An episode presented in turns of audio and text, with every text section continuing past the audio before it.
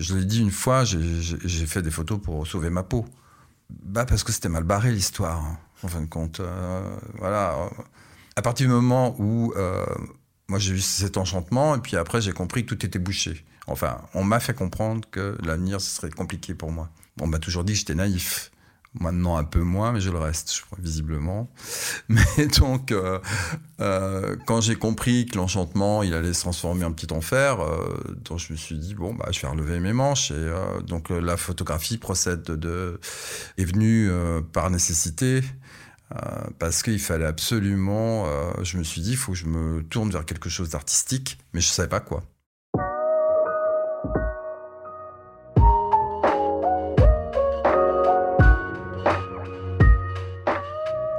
Salut, c'est bienvenue dans Vision.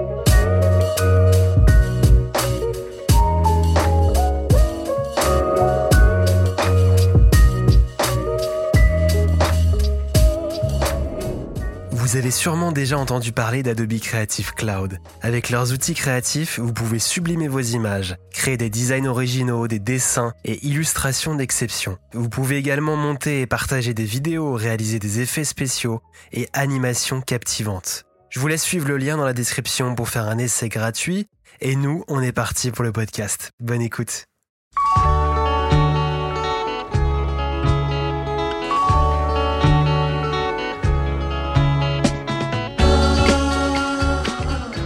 C'est une photo que j'ai faite en Égypte euh, le jour de Shaman Nessim. Shaman Nessim, c'est la fête du printemps.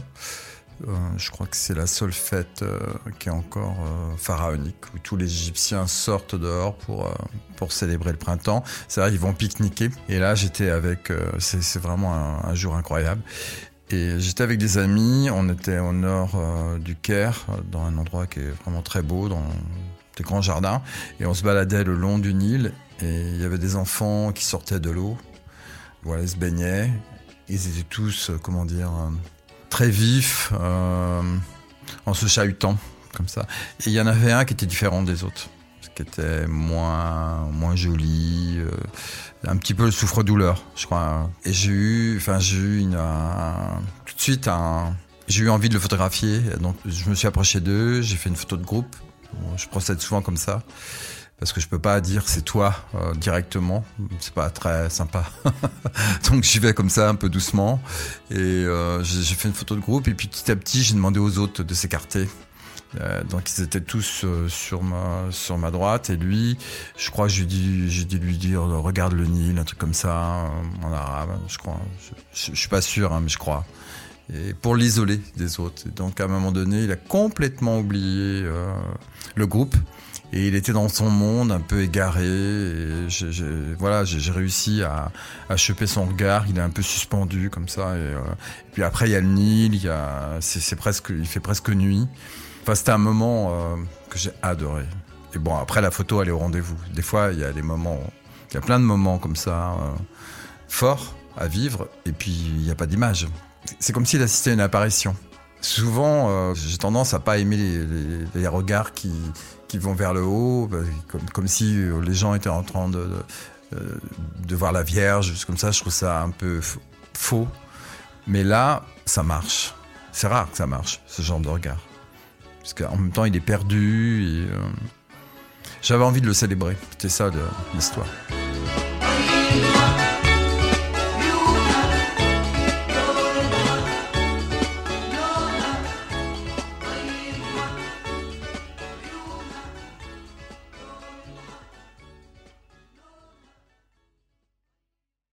Suis Denis Dailleux, je suis originaire euh, d'un petit village en Anjou. Il faut savoir que mon, village a fait l'objet d'une étude sociologique euh, assez importante. Donc on a vécu euh, une dizaine d'années avec des Américains, surtout avec un, professeur qui s'est installé d'abord. lui, il est resté un an et après, les étudiants sont restés dix ans. Donc peut-être que mon premier rapport à la photo, c'est lié aux Américains, puisque j'ai beaucoup d'archives. Ils m'ont beaucoup photographié enfant, bébé, à ma naissance. Et puis même en grandissant, j'ai quelques photos comme ça, hein, faites par les Américains. Avec mes origines euh, modestes, enfin rurales, jamais j'aurais imaginé que j'aurais été photographe ou quoi que ce soit. C'était pas du tout inscrit pour moi. Je, voilà, j'allais m'inscrire dans, une lignée comme ça, j'allais un peu euh, rester dans mon village. C'était un village extrêmement traditionnel. Mon grand-père d'ailleurs était métayer et mon grand-père Ménard, euh, lui, était facteur. Du coup, il y a une grande différence. Moi, je suis du bourg. Et moi, quand j'étais petit, être du bourg et de la campagne, c'était pas la même chose. Donc, j'étais très content d'être du bourg parce que euh, être de la campagne, ça pouvait être une ferme isolée. Donc j'aurais eu moins de potes. C'était ça, hein. parce que moi le soir je me barrais, euh, j'allais retrouver mes potes. Et euh, ouais, je, trouve que c'était vraiment difficile. Être de la campagne, ça voulait dire, par exemple, un truc qui m'aurait pas plu du tout, c'est rentrer, rentrer, puis d'avoir un père qui te dit, allez, tu vas directement à l'étape, quoi. Ça, j'échappais à ça. mais, mais quand j'étais tout petit, c'était une autarcie. Après, mon père a créé un vignoble.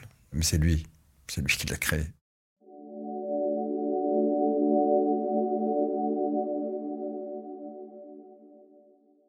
J'ai choisi l'horticulture uniquement parce que j'aimais les fleurs. Mais j'étais un doux rêveur en même temps. C'est-à-dire, j'ai passé euh, mon enfance dans un jardin magnifique avec ma grand-mère qui m'a appris les plantes. Donc, je voulais juste ne pas quitter ça. Après, euh, j'ai vite compris que ça allait pas aller, quoi. Voilà.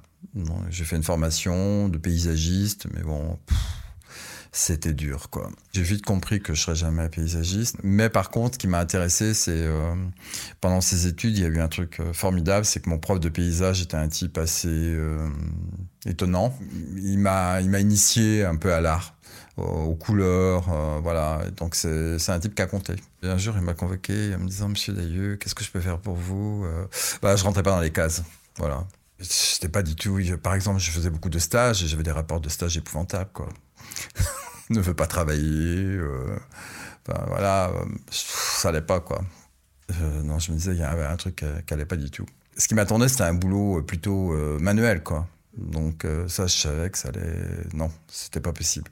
Mais par contre, l'initiation que j'avais un peu à l'art avec lui, c'était formidable. Ça, c'est ouais, ma première formation.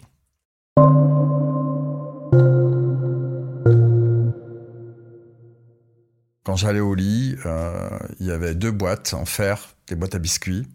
Il y en avait une qui était pleine de cartes postales et l'autre pleine de petites photos.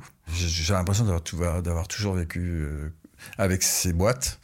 Très très souvent, régulièrement, je ne sais pas pourquoi aussi régulièrement, je prenais une de ces boîtes et je, je rêvais en regardant les images j'ai beaucoup, beaucoup observé. Euh, c'était, beaucoup, beaucoup de petites photos dentelées comme ça, ou des petites planches contact, puisque j'avais des planches contact qui étaient faites par les Américains.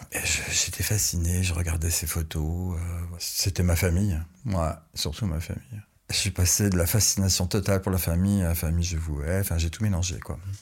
Mais bon. en tout cas, cette mémoire euh, familiale en photo, euh, puis la mémoire du village, parce que c'est pareil, euh, il y avait des scènes religieuses très belles, donc j'avais des photos de ces scènes, parce que j'attendais tous les ans les fêtes Dieu, j'étais complètement fasciné par ça. ah oui, fêtes de Dieu, c'est un mois avant, j'y pensais, j'emmenais mes potes, on allait chercher des digitales dans les coteaux, et je réquisitionnais tout le monde. oui, ça me fascinait totalement, parce que j'aimais le euh, j'aimais la pompe de la, de la En fait, contre la, beauté, euh, le moment, euh, le mystère. J'adorais ça. C'était mon théâtre, quoi.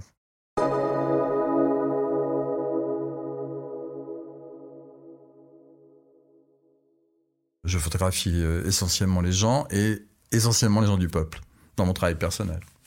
Ça, ça, ça se fait tout seul en fin de compte. Bah parce que je viens de là, Peut-être, déjà, premièrement. C'est peut-être là où je me sens le, mieux, quoi. Le... C'est facile pour moi. C'est pas. Tu vois, il y a, toujours pareil, un, un processus euh, d'identification, quoi. Par exemple, le fait que j'ai grandi dans une maison extrêmement modeste, mais ça m'a jamais traversé l'esprit. Pour moi, c'était la plus belle. Par exemple, il n'y avait pas de toilette chez moi. c'était vraiment très rudimentaire mais tu penses pas quand tu es enfant, c'est pas du tout. Euh, moi, je trouvais c'était génial. Euh, la vue qu'il y avait du jardin, c'était sublime. Donc, ça m'enchantait. J'étais enchanté par ça. Donc, l'enfance, c'est euh, c'est pas le confort matériel, ça, on s'en fout. Moi, je crois, hein, pour un enfant, c'est pas très important. Vous écoutez Vision, podcast de la photographie contemporaine. D'un point de vue technique, euh, j'ai quand même beaucoup photographié en 24-36. J'ai jamais trouvé euh, mes marques avec le 24-36. Ça a été très long et j'ai commencé à trouver mes marques avec euh, le 6-6. Et le 6-6 qui m'a... Alors d'abord, je l'ai posé sur un trépied. Voilà, euh, parce que j'arrivais pas. Euh, voilà, 6-6, euh, c'est vraiment une autre vision. En plus, la gauche et la droite sont inversées, donc j'étais un peu paumé au départ. Donc j'avais besoin d'être rassuré par le trépied. Et je me suis plus posé de questions de cadrage, parce que je passais beaucoup de temps à cadrer avant. Et là, je me suis dit bon bah voilà, ça sera au centre. c'est un carré, tout est le, tout c'est beaucoup plus défini. Ce que je voulais, c'est trouver euh, mon style. C'est ce que j'espérais, en tout cas, en m'inspirant euh, des photographes que j'aimais et en essayant de ne pas les plagier. Donc, quand j'ai commencé, j'étais obsédé par ça. C'est-à-dire, je, je, regardais beaucoup euh, Afdon, euh, Irving Penn, Diane Arbus. Voilà, en gros, c'est même si je fais pas, je suis à des années-lumière d'Afdon, tant mieux. Mais il s'agissait pas de refaire ce que ce qui me fascinait. On me parle toujours de mon travail couleur, alors que j'ai beaucoup, beaucoup photographié en noir et blanc. Et, les photographes qui m'ont inspiré sont tous des photographes qui ont utilisé euh, noir et blanc. C'est comme ça que ça s'est fait. C'est des grands portraitistes. J'ai pratiqué le noir et blanc parce que j'ai fait une école de photo à Toulouse et c'était une, école qui se faisait en trois ans et je n'ai fait que la première année qui était l'année noir et blanc. Donc c'est très simple. Donc j'ai appris à développer, euh, voilà. Et j'ai aimé, j'ai aimé euh, tout ce processus. Bon après, euh, quand, j'avais très peu de moyens, donc le fait de tout faire moi-même, c'était très satisfaisant. Et je pensais pas à la couleur, absolument pas. Je suis venu à la couleur par nécessité économique, puisque c'est une icono, Nadine, à Libération, qui m'a dit écoute, Denis bah, vous voyez, je galérais, quoi, tout simplement. Elle m'a dit passe à la couleur parce que je pense que tu vas un peu mieux vivre de ta photo. Et elle a eu raison. Mais c'est uniquement pour cette raison que je suis passé à la couleur. Quand je suis arrivé à Paris, j'ai tout de suite compris que j'étais arrivé trop tard. Ça, ça a été immédiat. Je me suis dit, euh, c'était la fin des Bougnats, par exemple. Euh, il y en avait un en bas de chez moi, j'y allais. Je me suis dit, tiens, je vais peut-être faire des photos, mais je pensais à la photographie humaniste. Ça faisait penser à Douaneau. En même temps, je voyais que ça n'avait pas de sens de faire ça. Et puis, euh, c'était la fin. c'était la fin des concierges. c'était le début du J-Code. donc, j'ai pas été inspiré par Paris. Pas du tout. Alors que je serais arrivé il y a, enfin, je serais arrivé 30 ans ou 40 ans plus tôt, j'aurais été fasciné par Paris. Euh, si j'avais connu les Halles, par exemple, j'aurais adoré. Là, tout ça était en train de partir. Donc, euh, c'est pour ça que j'ai fait mon travail en banlieue. C'est une de ces raisons. Euh, je suis monté à Paris comme un bon provincial pour devenir photographe parce que je voilà c'est tout j'ai vite compris que ça serait très compliqué et ce fut très compliqué Enfin, très difficile, on va dire. Parce que je suis arrivé à Paris, je connaissais deux personnes. Voilà. il y avait tout à faire, quoi. Et en plus, j'étais beaucoup plus euh, timide que maintenant. Enfin, j'étais assez introverti quand je suis arrivé à Paris. Et la, la, photo, euh, pour, euh, moi, je trouve que la photo, c'est absolument génial pour se désinhiber. Parce qu'au départ, je me disais pourquoi faire des portraits, tout ça. Les gens me disent, ou voilà, lors des workshops, ils me disent oui, j'ai du mal avec le portrait, j'ai peur d'aller vers l'autre, ceci. Moi, ça s'apprend. Hein. Il n'y a, pas mort d'homme. Hein. Juste, tu te dépasses un peu, quoi. Et puis après, euh, tu, enfin moi, c'est passé comme ça. Au départ, j'étais plutôt très timide. J'allais vers les gens, j'étais tout rouge. Donc euh, voilà, je suis parti de ça. Et puis à un moment donné, euh, je me suis, je me suis pris en main. Après, il y a eu Shérif en Égypte, mais Shérif, il n'est pas du tout timide, donc ça m'a aussi, ça m'a donné, Shérif m'a donné beaucoup de confiance.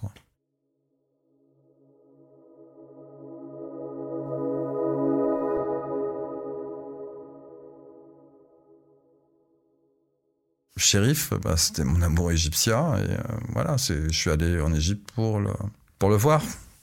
Voilà, c'est pour ça que je suis allé en Égypte. Et, et shérif, il a toujours cru en moi. Bah, parce que c'est quelqu'un de confiant. Après, j'ai adoré le pays. Mais au-delà de mes attentes. Euh. Mais moi, j'avais pas fantasmé l'Égypte. Euh, parce que j'ai pas eu, je me souviens très bien, tous mes copains, ils, en sixième, ils avaient, ils avaient la découverte de l'Égypte. Moi, j'ai pas fait j'ai pas fait cette sixième là, je fais une autre sixième, beaucoup moins, euh, beaucoup moins intéressante. Donc j'ai pas eu, euh, j'ai pas eu de rêve comme ça en me disant ouais, je vais en Égypte, c'est génial. Non, mais en même temps, je suis tombé fou amoureux. Hein tout de suite. Quoi. J'ai tout découvert. Euh, je connaissais pas Om Kalsoum. Je suis tombé fou amoureux d'Om Kalsoum. Je connaissais rien à l'islam. Euh, j'ai approché l'islam. Je me suis pas trop intéressé à la culture pharaonique, ou même pas du tout. Ça m'a pas vraiment fasciné. C'était l'Égypte contemporaine qui m'a fasciné, totalement. Euh, la découverte des Coptes. Enfin, tout. J'ai tout découvert. La découverte des portraits du Fayoum. C'est sublime. Et maintenant, euh, je clôt cette histoire cette année en publiant un livre qui sera la somme de tout mon travail et c'est 30 ans. Oui, enfin 30 ans, un peu moins, mais euh, en tout cas, ça fait la, première fois que j'y suis allé, c'était en 1992. Donc je sais que maintenant c'est fini. Voilà, c'est un peu triste, mais bon, c'est comme ça.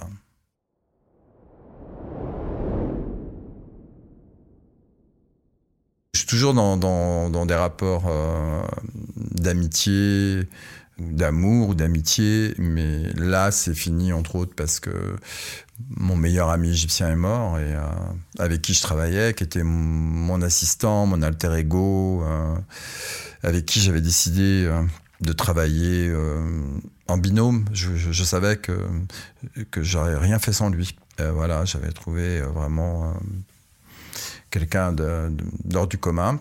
Et voilà, il s'est noyé dans la mer Rouge et ça a marqué. Euh, je suis resté après, enfin, j'ai continué, mais comme par hasard, mes photos sont devenues mauvaises. Donc, euh, bon, bah, à un moment donné, ça sert à rien de. Il faut partir.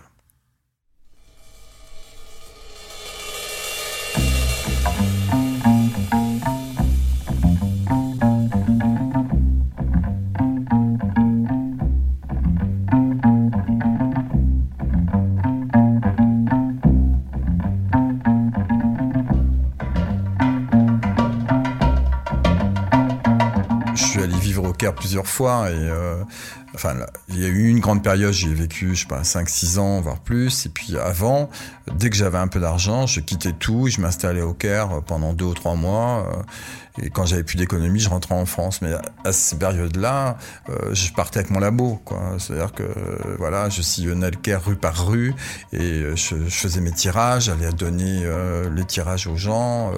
J'ai longtemps longtemps fait ça longtemps. C'était une évidence. Bon, après, euh, je confiais mon, mes pellicules à des labos de quartier. Bon, c'était un peu risqué, mais je l'ai beaucoup fait. Et c'est pareil, je faisais des tirages. Euh, c'est comme ça aussi euh, que j'ai fidélisé les gens au gala. Pour moi, c'est important, hein, vraiment pour me faire pour me faire accepter par les gens, enfin pour et puis aussi par plaisir. Quand j'aime un lieu, j'aime y retourner, même au-delà de la photo. J'aime bien aller dans les endroits qui m'ont enchanté. Et je veux retourner. Je me dis, c'est pas fini. Disons, t'es plus légitime quand t'as un appareil photo, parce que si t'as pas d'appareil photo, tu ne fais que passer. Alors que si t'as un appareil photo, tu restes. Tu, partages des choses avec les gens. Après, moi, j'aime bien parfois les mettre en scène. Donc, euh, j'aime bien créer ce lien avec les gens. C'est venu en faisant euh, ce besoin. Parce qu'après, il y a une exigence quand je fais la photo. Je, je fais pratiquement jamais de photos quand la lumière me plaît pas. Jamais. J'observe et je me dis là, c'est là maintenant. Euh, Bon, quand tout est en place, c'est formidable. J'ai l'impression qu'il y a, je sais pas, une fée au-dessus de moi et puis paf, euh, voilà. Mais c'est rare, ça arrive, heureusement. Hein, que la chance comme ça, euh, tout est en place et tout est installé, il y a juste à appuyer. C'est assez rare.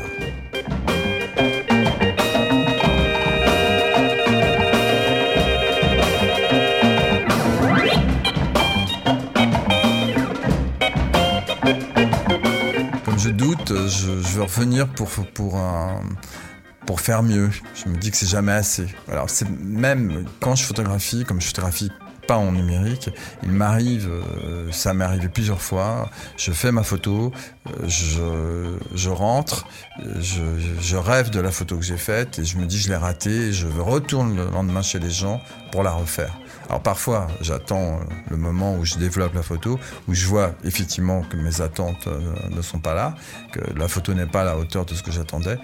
Donc je vais chez les gens et je leur dis voilà, j'ai fait ça, mais je veux faire mieux. J'explique, donc je remets en scène parfois. Alors ça marche rarement, mais parfois ça marche. parce que je, cherche une perfection, même si je sais que ça n'existe pas, mais euh, je veux toujours aller au bout du bout, en me disant voilà, ça va être là, ça va être parfait. L'origine du doute, est beaucoup plus euh, c'est un peu trop, enfin, c'est presque trop personnel d'en parler. Non, je sais, moi, je sais pourquoi je doute. Maintenant, je, voilà, je, fais avec. Mais en même temps, je sais que quand on, est dans un processus créatif, c'est plutôt sain de douter, de toute manière. Euh, les gens qui doutent pas, euh, c'est un peu catastrophique. Je pense que c'est pas du tout souhaitable. Mais trop douter, euh, c'est pas possible non plus. Donc, à un moment donné, voilà, il faut se décider et je ne fais pas que douter, c'est pas possible. Que douter, c'est dur. On peut être en enfer.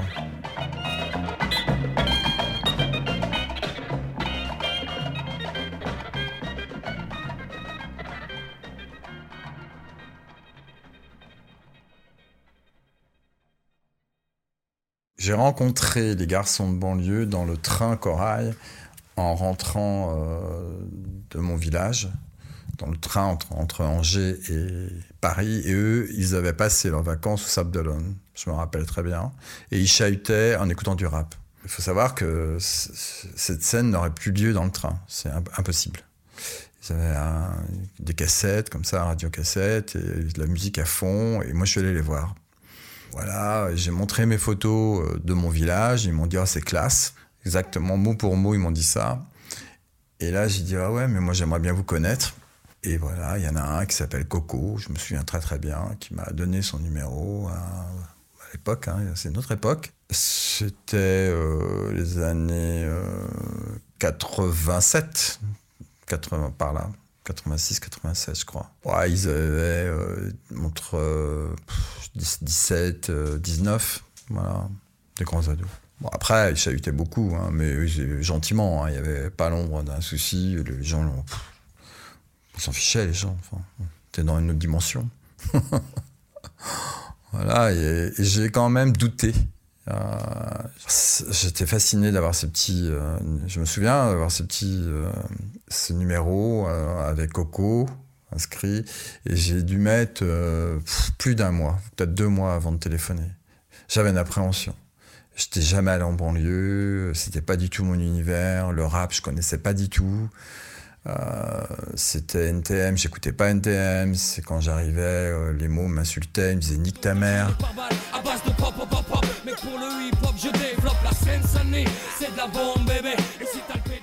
J'étais pas du tout là-dedans, quoi. J'avais pas du tout ces codes. Euh, voilà, moi, j'étais rentré dans une vie j'étais voilà, à l'époque j'étais fleuri, j'avais une vie d'ouvrier quoi, mais je voulais être, en même temps je, voulais être photographe, donc euh, à un moment donné j'ai appelé. D'ailleurs je me souviens très très bien.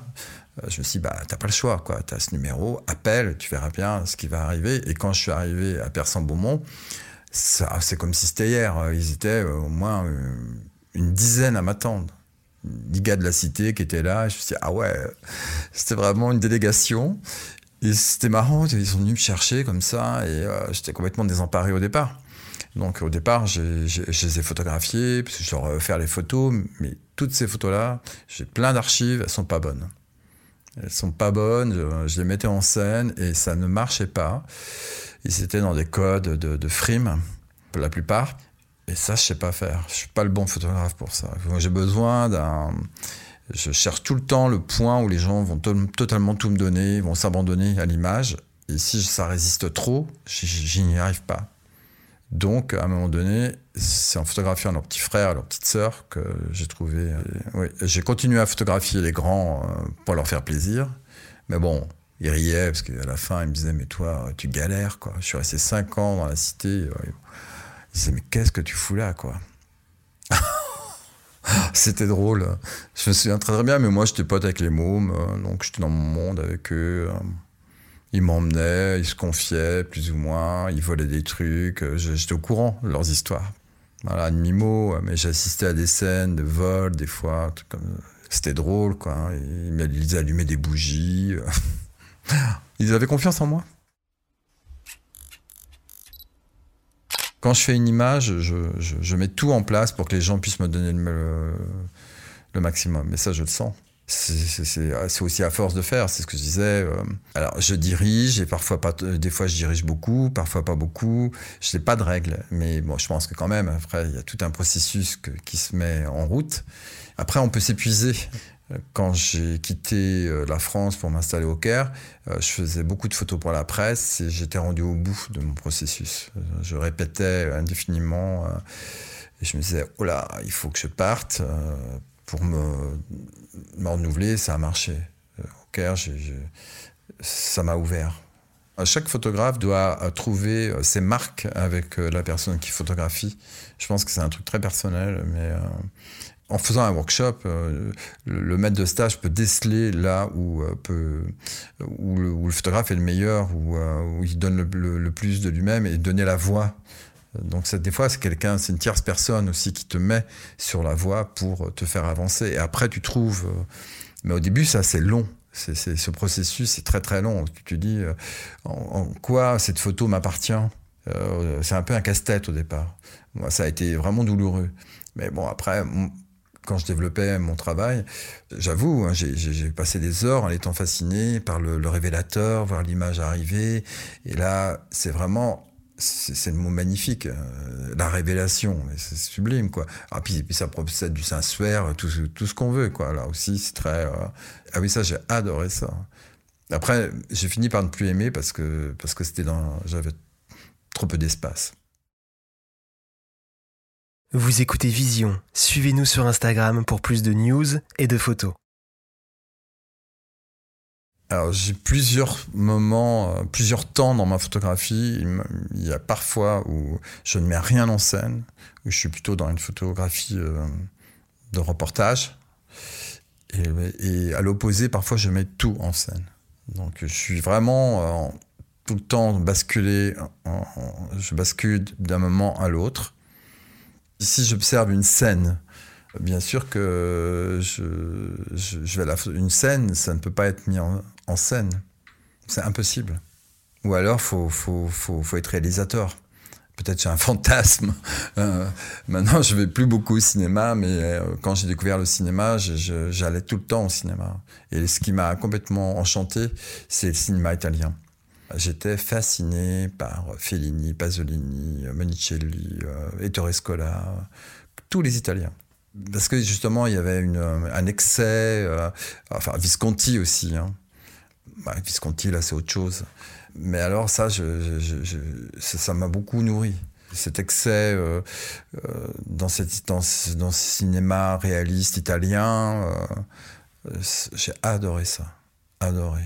en Égypte, j'ai toujours eu l'impression que j'assistais à un tournage de, de, de, de Fellini ou de Pasolini.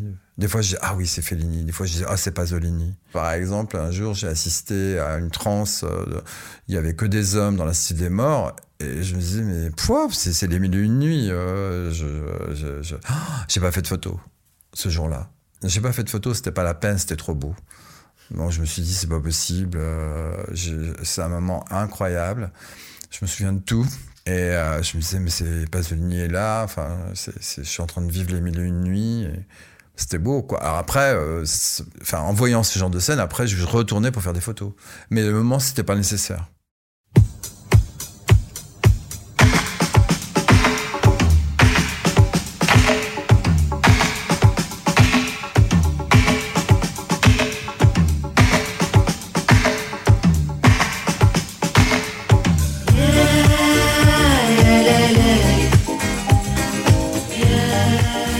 À l'aise en photographiant euh, entre chien et loup. C'est vraiment le moment euh, où je suis le plus à l'aise. Pas parce qu'on a envie de retenir le, jour. Hein. Oui, j'ai vécu des moments très forts en photo où j'étais triste quand la nuit arrivait. Ça m'est arrivé plusieurs fois.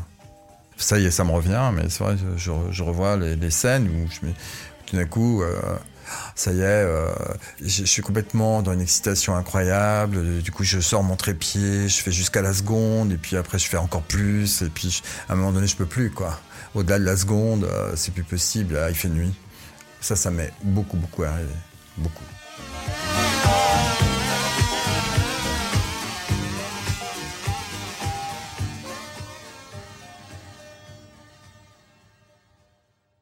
Avant que je commence la photographie, j'étais allé chez des amis, je devais avoir 20 ans, et ils m'avaient fait découvrir un livre de Mapplethorpe, Robert Mapplethorpe. J'avais été, waouh, j'étais un peu suspendu et euh, je pensais pas du tout euh, à la photo. Hein. Je n'avais pas encore envisagé. Euh, enfin, ça commençait à me travailler, on va dire. Mais je me souviens du moment où j'ai vu ce livre. Et là, ça a été un choc pour plein de choses.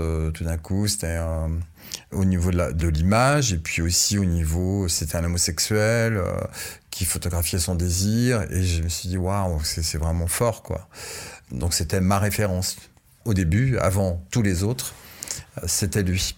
Mais après, les autres m'ont plus fasciné. Je veux dire, Arbus m'a plus fasciné. Mais quand même, tout ce qu'il a fait par rapport à son désir du corps noir, c'est absolument fascinant.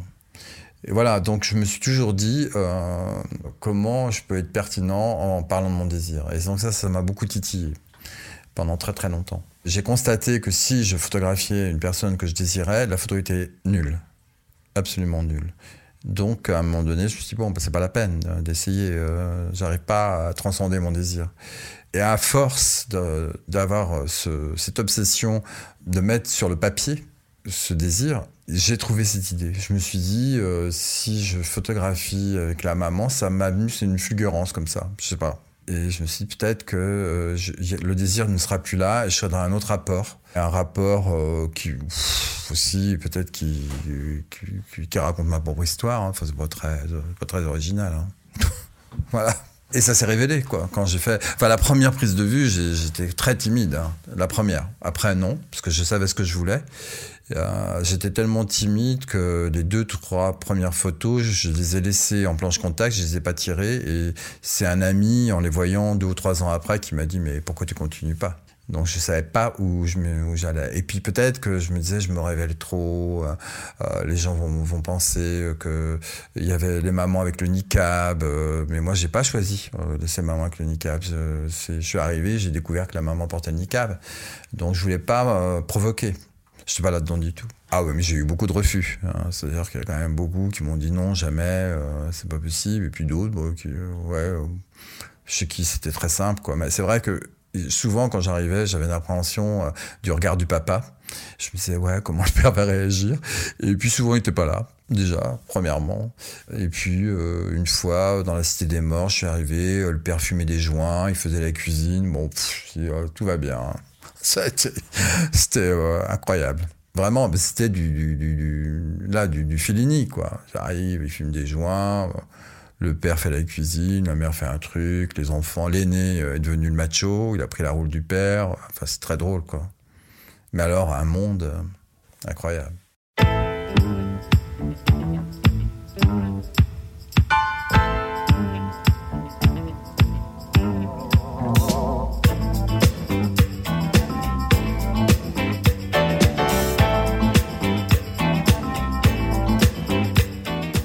Il y, a une image que j'aime. Enfin, euh, je vais parler par exemple justement euh, euh, celle de, que j'ai faite dans la Cité des Morts. Déjà, le garçon me dit voilà, j'habite dans tel endroit, c'était faux.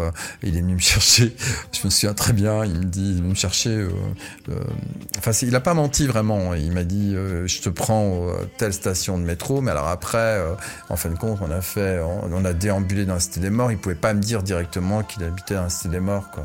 Mais c'était génial, magnifique l'endroit, mais vraiment, c'est une maison, c'est pas, c'est pas un taudis quoi, c'est une vraie maison dans la cité des morts, et c'est euh, absolument fabuleux.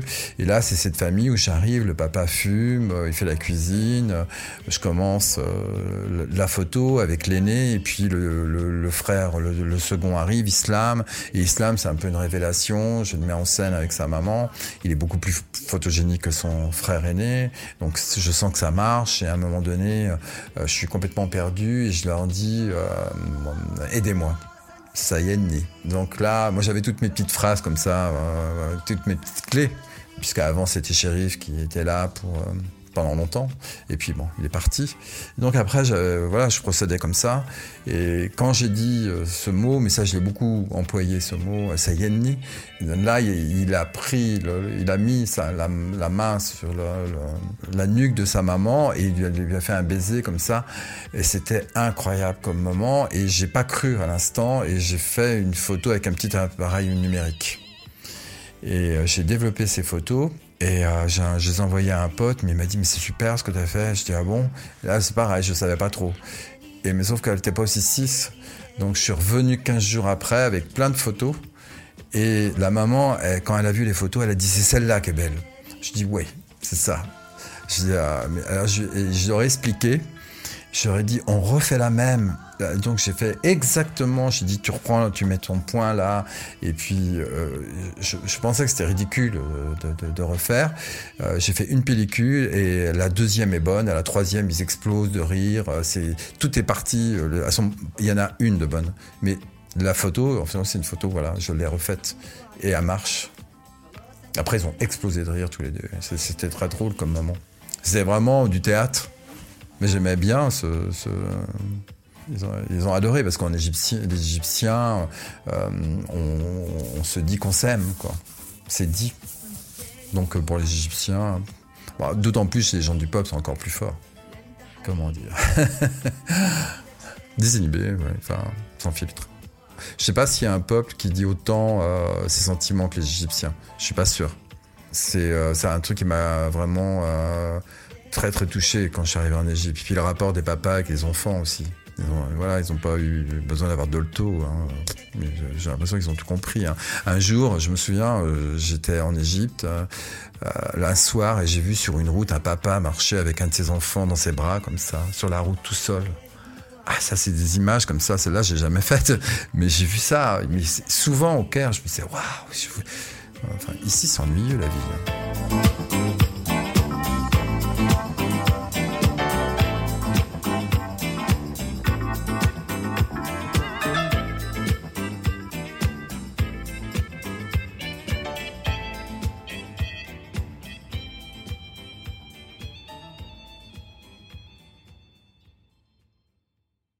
Quels sont les conseils que je donnerais à un jeune photographe Quand on est complètement perdu, euh, c'est pas une nécessité de faire une série, mais quand on est paumé, c'est vachement bien. Enfin, c'est rassurant de, se dire que euh, un fil conducteur, euh, ça permet d'avancer. On n'est pas obligé, mais euh, on sait qu'on construit. Alors qu'autrement, c'est plus sur justement le, hasard. Et, euh, Moi, je suis entre les deux, parce qu'il y a des photographes qui ne font que des séries. Et après, ils passent à une nouvelle série. ça me fascine toujours un peu, d'ailleurs, euh, parce qu'ils arrivent à se renouveler. Euh, et moi, j'aimerais bien trouver une série tout le temps, parce que ça te donne un objectif à atteindre. tu sais qu'à un moment donné, ça sera fini, il faudra passer à un autre objectif. Et d'ailleurs, au Ghana, j'ai fini par trouver une petite série qui est sur des douches, parce que je voulais raconter la vie des gens et euh, je vais peu chez les gens au Ghana et par contre ils se réunissent autour de ces douches. Je me suis dit tiens, en parlant de ces douches, je parle du territoire, de, de, leur vie, sans les photographier. Donc, euh, mais ça, j'ai mis du temps avant de trouver. Euh, donc, ça, c'est en cours, cette série sur les douches. Ouais, le Ghana, par contre, c'est pas fini. Oui, c'est les gens que j'aime, que j'ai envie de revoir, et puis la mer. les plages du Ghana, c'est euh, juste sublime. Parce qu'il n'y a pas de touristes. Hein. C'est vraiment authentique, encore avec des. Enfin, combien de temps? Parce que je pense que c'est une pêche de survie. Hein. Donc, mais ils sont là. Les gens sont là, ils vivent en face de la mer, ils vivent avec avec elle. Euh, c'est puissant leur rapport. Ils sont fiers. Moi, j'ai tout trouvé en lisant, euh, j'en parle tout le temps, mais euh, en lisant Lettre à un jeune poète. Hein. donc, à savoir, premièrement, tu te poses la question est-ce que c'est une nécessité? Ça, déjà, cette question. Et deuxièmement, il dit bon, quand t'as pas d'idée, tu peux toujours puiser dans ton enfance. Donc, c'est ce que j'ai fait. J'ai suivi vraiment à la lettre les conseils que j'ai lus dans ce livre. Après, il s'avère que plein de gens ont, eu une révélation en, lisant ce livre, puisqu'il enseigne. C'est pas facile déjà de répondre à est-ce que c'est une nécessité, c'est vraiment pas facile. Mais quand moi j'ai lu cette phrase-là, euh, j'étais malade. Donc euh, j'étais malade de, vraiment de ne pas pouvoir réaliser euh, ce que je voulais. J'en étais, voilà, j'étais alité. J'avais le dos bloqué. Et je suis resté alité euh, longtemps. ça a duré très très longtemps. Donc euh, il fallait, que ça se débloque. On sait, en hein, avoir plein le dos, on connaît l'expression. Hein,